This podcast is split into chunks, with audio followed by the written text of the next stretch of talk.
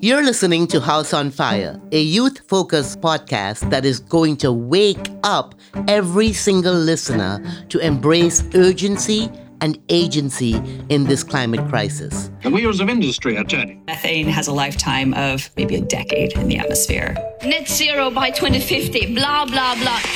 Build back better, blah, blah, blah. In the United States, scientists found that streets in poor areas were up to 3 to 10 degrees Celsius hotter. Of course, we can still turn this around.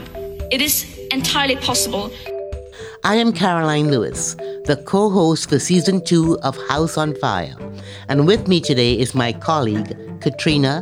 Take it away. Welcome back to House on Fire, a youth led climate podcast that aims to get you to wake up. One of the reasons I got into the climate movement was because all of the many solutions that are already present. All we need is action, and my hope is that this podcast will get you to do that. My name is Katrina Irwin. I'm a recent college graduate and an associate program manager at the CLEO Institute. I am on a mission to give you all the youth perspective of the climate movement and bring on many other youth climate hosts to help guide me in this effort. Welcome to House on Fire. Welcome back, listeners. Today we have a very unconventional guest, a TikTok influencer who goes by the name of at the jar on TikTok, Eli Rallo. Hello. Hello. Eli has a huge following, and through comedy, Eli talks to her viewers about her experience with men and how to be a more confident and powerful woman. Not only is Eli funny as hell, but she's also pursuing a degree in journalism from Columbia University. Eli, I'm not going to lie, I am a huge fan of yours, and so many of my friends are fan of yours as well. And I am just so happy to have you here today. How are you doing? I'm well. How are you? Thank you so much for that lovely introduction. Thank you. We're doing great. I was actually uh, showing my co host Caroline your TikTok before we started, and she was just like knee slapping the whole time. We were having a great time. I love it. Thank you. yeah, of course. So I normally start off by asking a climate advocacy question, but I'm going to switch it up a bit because I know you're a big fan of zodiac signs, and so am I. And just for you to get to know Caroline and I on a deeper level, I'm going to give you my big three. I don't know if Caroline knows hers because she's not as into zodiac as I am, but my big three are I'm a Leo rising, a Taurus sun, and an Aries moon. Oh, mm. love it. That's Me fancy. too. I want to be that. You want to be that? Yeah. Caroline, I want to be that too. what what indication does that give you? I mean, a lot of times I think when we have like all different um, like suits, I don't know what's a better way to put it, but like when you have like fire signs, water signs, air signs, all in your big three, I feel like you're a really balanced individual. Mm-hmm. I don't get to say the same about myself because I only have water and fire. So I feel like I tend to be very, very emotional and then a little bit impulsive. so it's like not as balanced, but yours sounds really balanced. Well, I don't know anything about these things, but I'm an Aries, and I kind of feel a little bit like Eli that I am water and fire. I just, you know, I just have this constant on phase to me. And I can't Yeah. wait to get to know you a little bit more, Eli, because I love your spirit. Well, you know that Aries is a fire sign, so it makes sense that you're fiery. Yeah. it's good to be fiery. So, actually, like to bring you and Caroline into each other a bit, um, Caroline actually has a lot in common with you. And one of Caroline's claims to fame is that she believes in training men. And I know that you are very good in do- with doing that. So, I'm going to pass it over to Caroline to talk to you about that. Oh I gosh, it. Eli is so cute. When when uh, Katrina told me that story, I said, "Oh my God, she's my girl." So um, I, I learned this from my mother. But there are no perfect men out there. They're just a good men, and you have to find one that's moldable. Yeah. So, you know, they're not going to have everything going for them, but they have to have enough of the right stuff. And you mold them, you frame them into what makes you happy and how to do that. I have a, a, a husband of 31 years now that is, well, maybe more, is sort of the better father than I'm a mother and the best husband I could ever wish for. I'd like to clone him for every good woman and, quite frankly, for every good man as well. And I, I know you it. have a very good uh, sneaky link turned boyfriend. So I would love to hear how you got him to be as great as he is. Yeah, my boyfriend is wonderful. And I think where the training comes in is that I really am an upfront person. So if I want something, I'll be super blunt. Like, this is like the kind of things I like. This is how I like to be treated. And like, luckily, you're so right. He's like malleable. He's somebody that like mm-hmm. I knew there was like a great foundation for a partner. Um, I just had to like, you know, there's a couple tweaks. Like, there's always a couple tweaks, like communication styles and things like that. Like, men don't realize that their texts maybe sound like they're mad at you when they're just like not big texters, like things like that. But because I'm so upfront with the things that I want and my needs, I feel like I make it really clear for people. And if they don't want to, you know, rise to the occasion, then that's fine. I won't rise to theirs either. Mm-hmm. But he's just mm-hmm. so great that he always like has risen to my occasion. I think probably because he loves me, but also because mm-hmm. he's like really a great person. Um, definitely the best boyfriend I've ever had. And I've never dated someone and been their first girlfriend. Yeah. Same. Isn't that something? And I'll tell you something because you're upfront he is really concerned about making you happy. And that's yeah. 99% of the solution right there. Yeah, exactly. So I do want to like push a little bit um, away from talking about men and talk more about you and your journalism degree. So as I mentioned before, you are currently pursuing journalism at Columbia University. And on top of that, you've been published multiple times, which I think is absolutely incredible. So, what inspired you to become a journalist, and what exact stories do you like covering?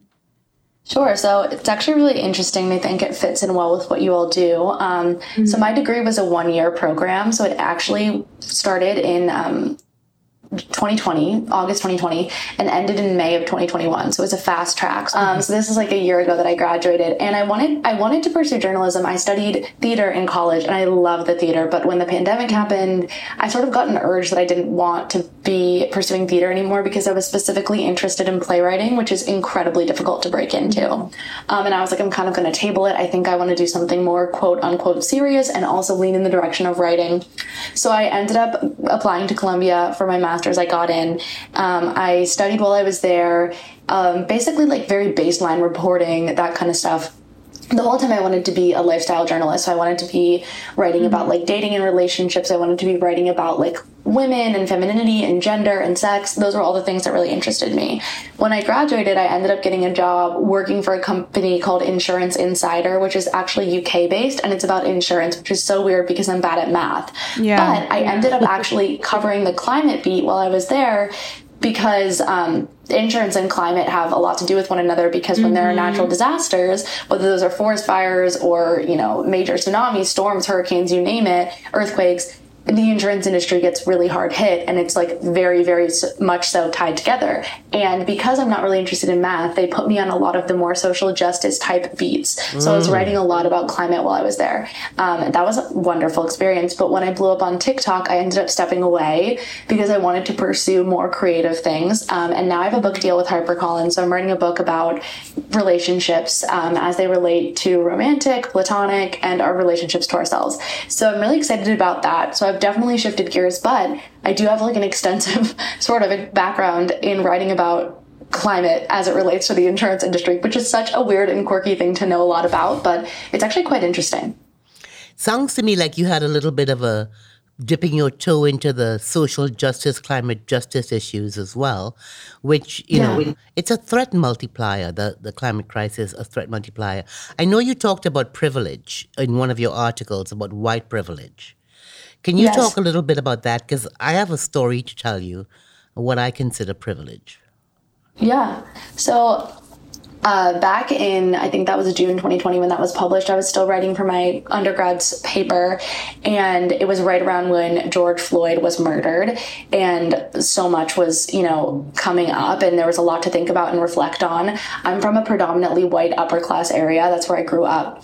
And the weekend, right after this all happened, I was driving and I was speeding. I was on my phone. I didn't have my license. Uh, like a number of things was wrong with what I was doing in the car. I got pulled over by a cop. And while I was driving, I was thinking about writing about white privilege because I really, I was like, this is really important. And also because I was so sheltered and so privileged in where I grew up, I think it's really important as somebody who wouldn't have considered themselves racist, but needed to look inward to recognize that all white people have inherent racism inside of them just because we're white in America. And so I was driving, I was thinking about all these things, how I was going to write about it, what angle I was going to come from. And I'm pulled over and I I let he lets me go completely, like literally no anything. I already have points on my license too from another situation where I was on my phone and driving, and so like I really should have been in trouble. I should have gotten like a fine. I should have gotten tickets. Like there was several different things that I was doing wrong, and I got away. And I was like See, if I was a black person, if I was a person of color, this never would have been the case. It was especially driving in a predominantly rich white area. I was like, this is actually crazy. And it kind of just, it made me feel incredibly guilty. It also made me feel incredibly motivated to write about that because I was like, my privilege as a white person, like, lets me through this life with like a mm-hmm. pass go, like free pass. Like, and if I was not a white person from a privileged area, this would just not be the case. And I started unpacking the ways in which, like, you know, white people would say, like, oh, I'm not a racist. And it's like, until you're actively anti racist, you are. And like, we need to stop looking at it like racism is like specifically an explicit thing because it's incredibly implicit too.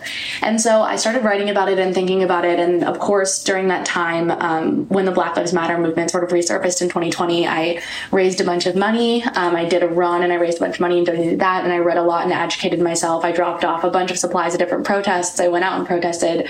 I was trying to use my privilege to actually do something because that's really important to me. So that's where that article was born from. Um, I, I still, you know, I still think that it's a massive issue in this country, and it's insane that like all of that happened and, and we're still here. We're still battling it. And I think it's really, really integral that white people can recognize their privileges and use it to number one help battle these like incredibly racist and awful forces in our country. And number two use our own privileges to lift up the voices of people that don't have our privileges. So people who aren't white people who aren't from privileged backgrounds. So that's what it sort of means to me. That was a long-winded answer but no it's, yeah, a, that it's a beautiful is, story eli i'm so impressed that a young girl like you has so much awareness about that because you're right. Not only would a black person have been pulled over and probably ticketed, but any sort of like question or movement could have escalated something unnecessarily evil to happen. Yeah, so, and violence. Yeah. Mm. So my story um, on privilege is more of a hypothetical and it's more linked to economic privilege than white privilege, but they tend to be linked anyway, right? so yeah. What I was four years ago when um, the Zika virus was in town, the mosquitoes in Miami were Zika virus carrying mosquitoes and they were abundant.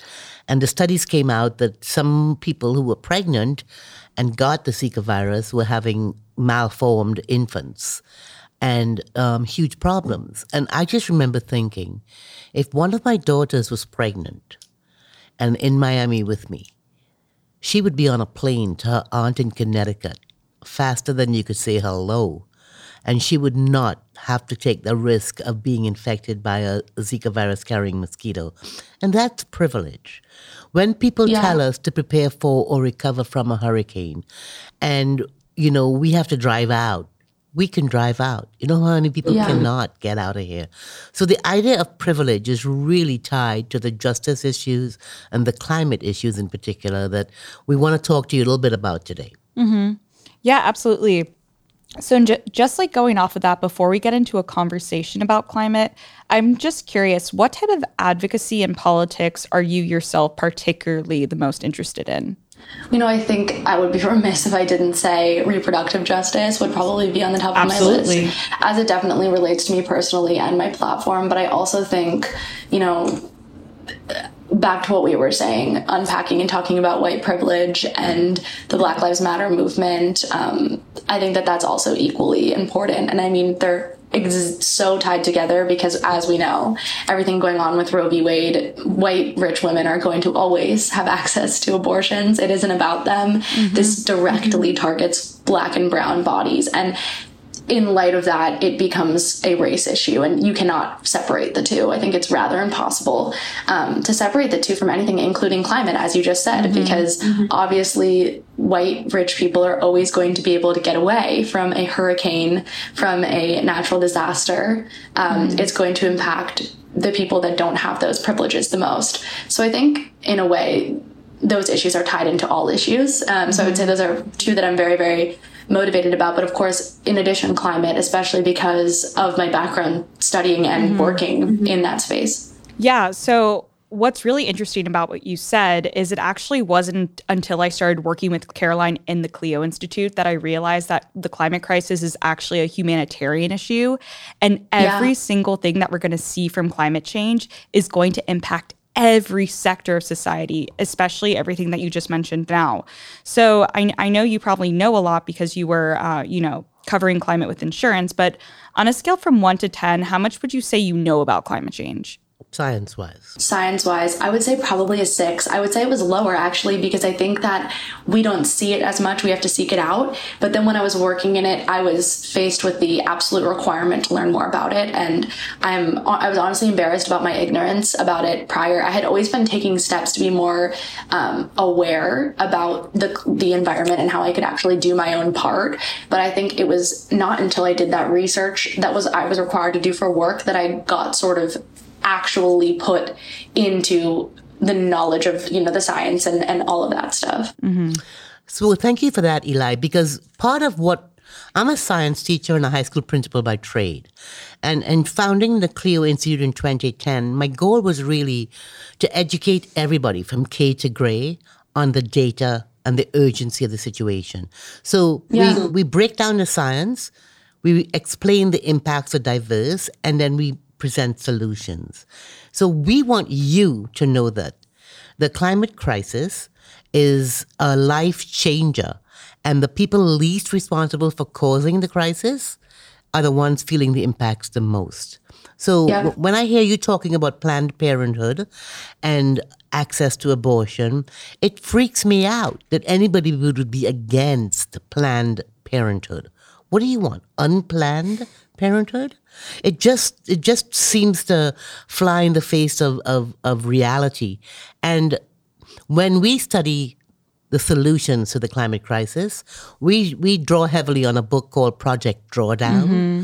that sort of highlights, based on research and data points, the top 100 ways so we could draw down the greenhouse gases and reverse the climate crisis. And in the top 10 is educating women and girls. So the whole idea that women are the future and will change it is really coming to bear. And the fact that our country wants to be regressive in how we approach women's health issues and our ability to determine our own future freaks me out beyond belief. Because I'll tell you something, Eli. The greenhouse gases, so because I'm a teacher, allow me to do this. If all of the energy that enters the earth stays on earth, we would heat up and we'd become a little sun. So we have to always picture that energy comes into the planet and energy exits the planet. Now, all the energy doesn't exit because if all the energy exited, we'd be a frozen planet. So Earth is unique. We have a planet with an atmosphere that allows energy to come in and allows most of it to go out, but the atmosphere with the greenhouse gases have trapped some of that outgoing heat and allowed us to have life on the planet as we know it. What has happened in the last 200 years is we human beings have changed the atmosphere's composition so much that that outgoing heat is being trapped at a higher and higher level. Enough of that heat is not getting out. So the planet is warming up tremendously fast. And we are concerned that people think we can adapt to this problem without fixing the problem. So we are really hell bent on convincing everybody that stopping the use of oil, coal, and gas, educating women and girls, reducing food waste. These are the things we have to do and support globally, nationally, and locally in order to turn this crisis into something like an opportunity for ingenuity to be unleashed. Yeah. It's it's really crazy to me that this is probably like the number one crisis that we need to face head on because we are running out of time and people sort of think on an individual level, well, how does it affect me? Like it's not going to affect me. And it's like it affects all of us. It affects some people at a much higher level than others and like it's happening before our own eyes. So like the proof is there. And you live in New York. You're still living there, right? Mm-hmm. Yeah. So New York is also like a very hugely climate like impacted city. Are you seeing any issues in New York right now? Not, I think like in New Jersey where I grew up, I saw a lot of it firsthand in the hurricane seasons that we had. And mm. I mean, when I was in high school, her was when Hurricane Sandy happened. So obviously that impacted New York as well. We were off school for a month. And like, I don't know, I don't know if people know that these severe weather crises have any, like, h- how much impact they have, like, how important they are for us to look at as, you know, a part of this emergency, for lack of a better term. Um, but also the extreme weather that we get here is really, really, frankly, unnerving. And I think people just make jokes about how it goes from hot to freezing, and people don't really want to address the fact that it's actually much more frightening than that it just the weather switches. Mm-hmm. It really is. And and I do think that a climate 101, just the basics of the science and the scope of the impact, because down here in, in Florida, as you can imagine, all people want to talk about all day long is sea level rise and how we can raise the roads and build better seawalls. But it's much more than just sea level rise. It's the salt water intruding. It's the food crops not being as strong as they used to be. It's about freshwater vulnerability. It's about health. It think about allergy seasons never ending and asthma cases, and you know it's not the white privileged people that are getting these extra things to deal with. It's those without mm-hmm. health care and those without access to Yeah. nutri- nutritious food and heat. Think about outdoor workers.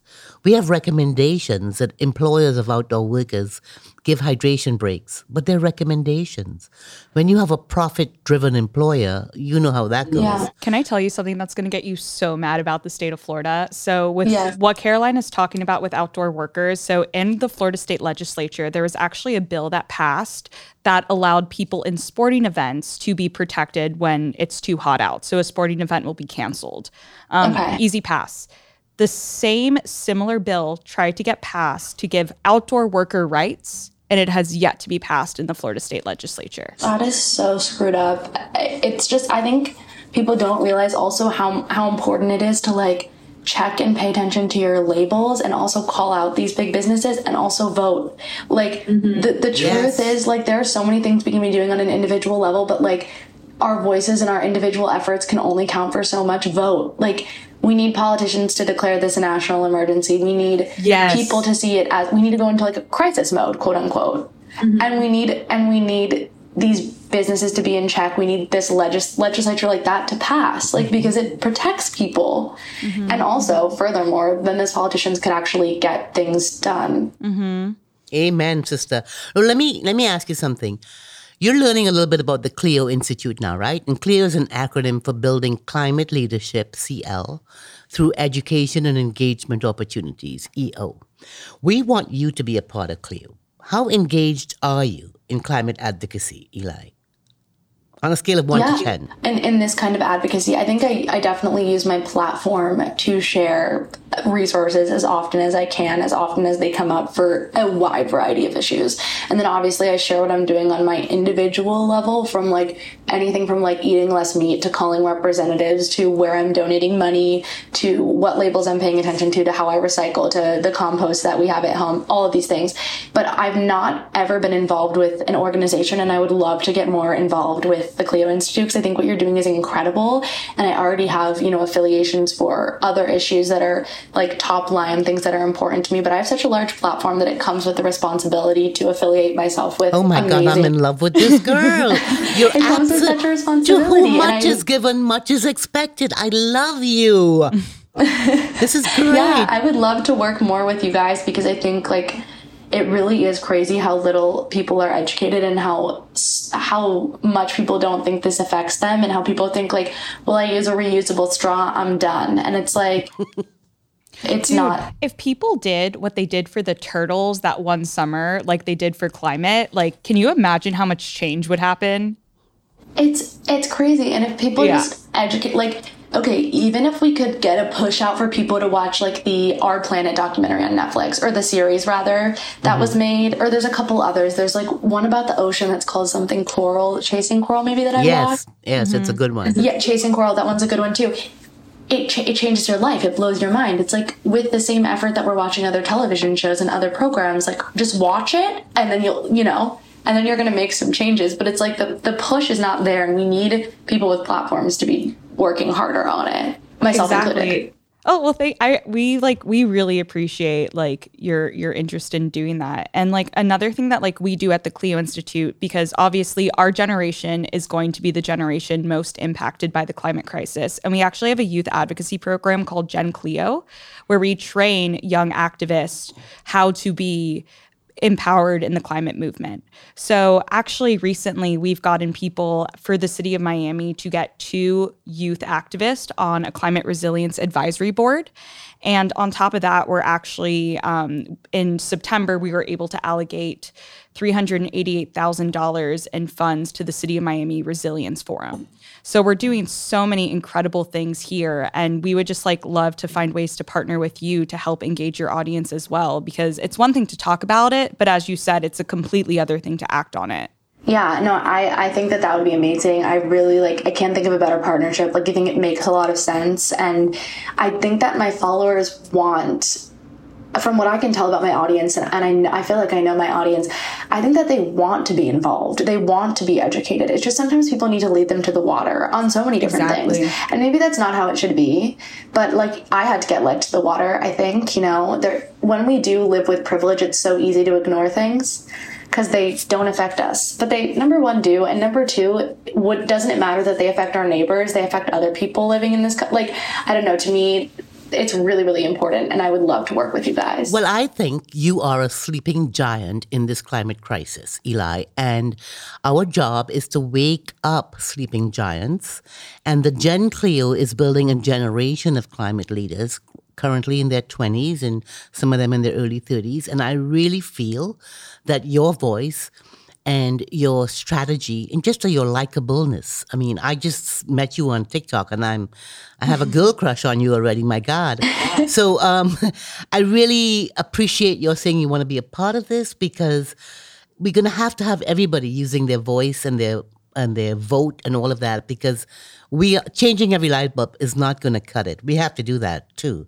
But getting people, getting people to vote getting people to demand of their elected officials what's in the best interest of the public.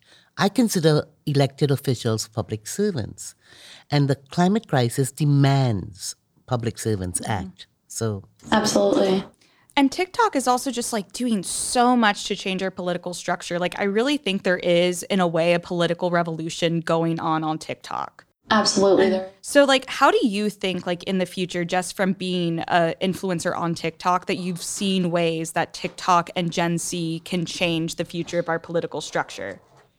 That's a really good question. I mean, I think it is so easy to rise and fall on the internet these days and TikTok has made it possible for so many people to get out so many big messages mm-hmm. and that is for the good and the bad because we also see uh, massive misinformation and incredible hateful things spread on the internet but to give an example um, I I follow a couple influencers who are content creators that don't make content about social justice, but then they use their platforms to make commentaries and videos and content about social justice, and they can lead masses of people into doing things like signing petitions, donating money, getting on board with something, or just simply being educated. Um, I ran a uh, fundraiser through my Instagram for um, the National Network of Abortion Funds, and I raised almost forty thousand dollars. That's incredible. And I didn't really do anything other than post So if I could do something that easy, it was so easy to set up the fundraiser and, and get people to donate. Like, think about the power that these Gen Z 20 somethings have mm-hmm. with all of these followers,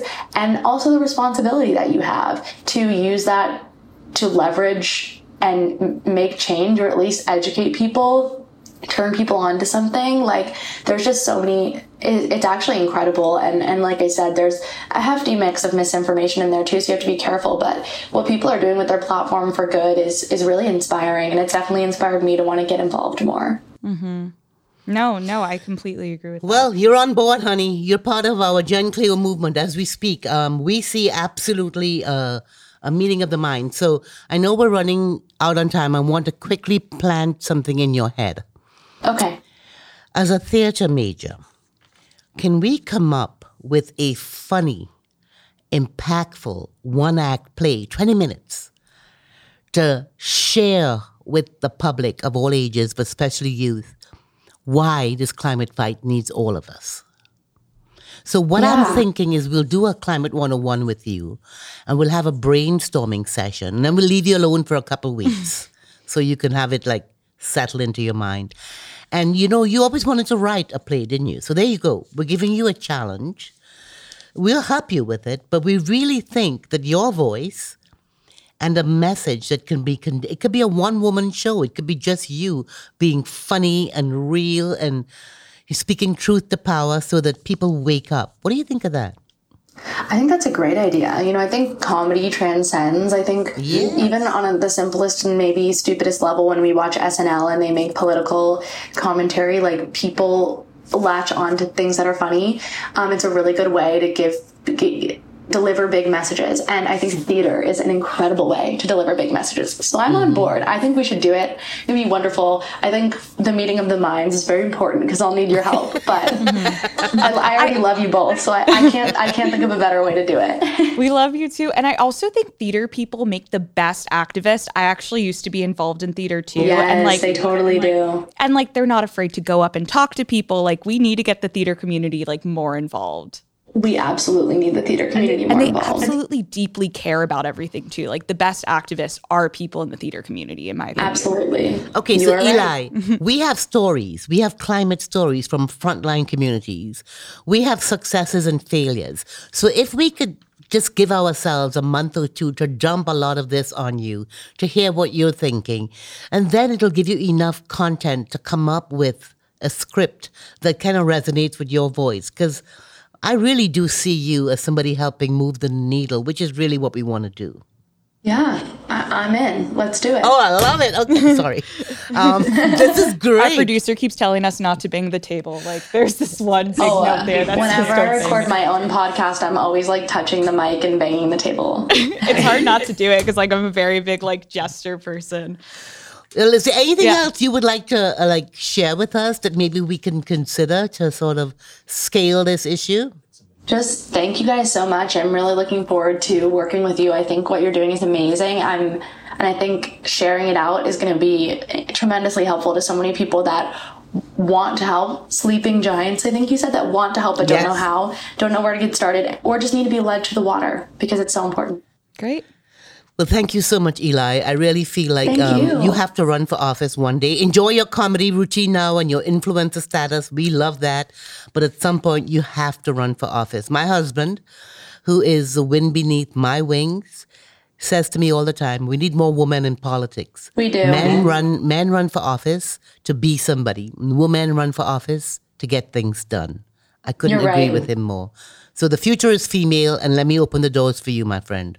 Thank you very much Our pleasure. Thank you. House on Fire is powered by the CLEO Institute and could not exist without the help of the Lynn and Louis Wolfson II Family Foundation.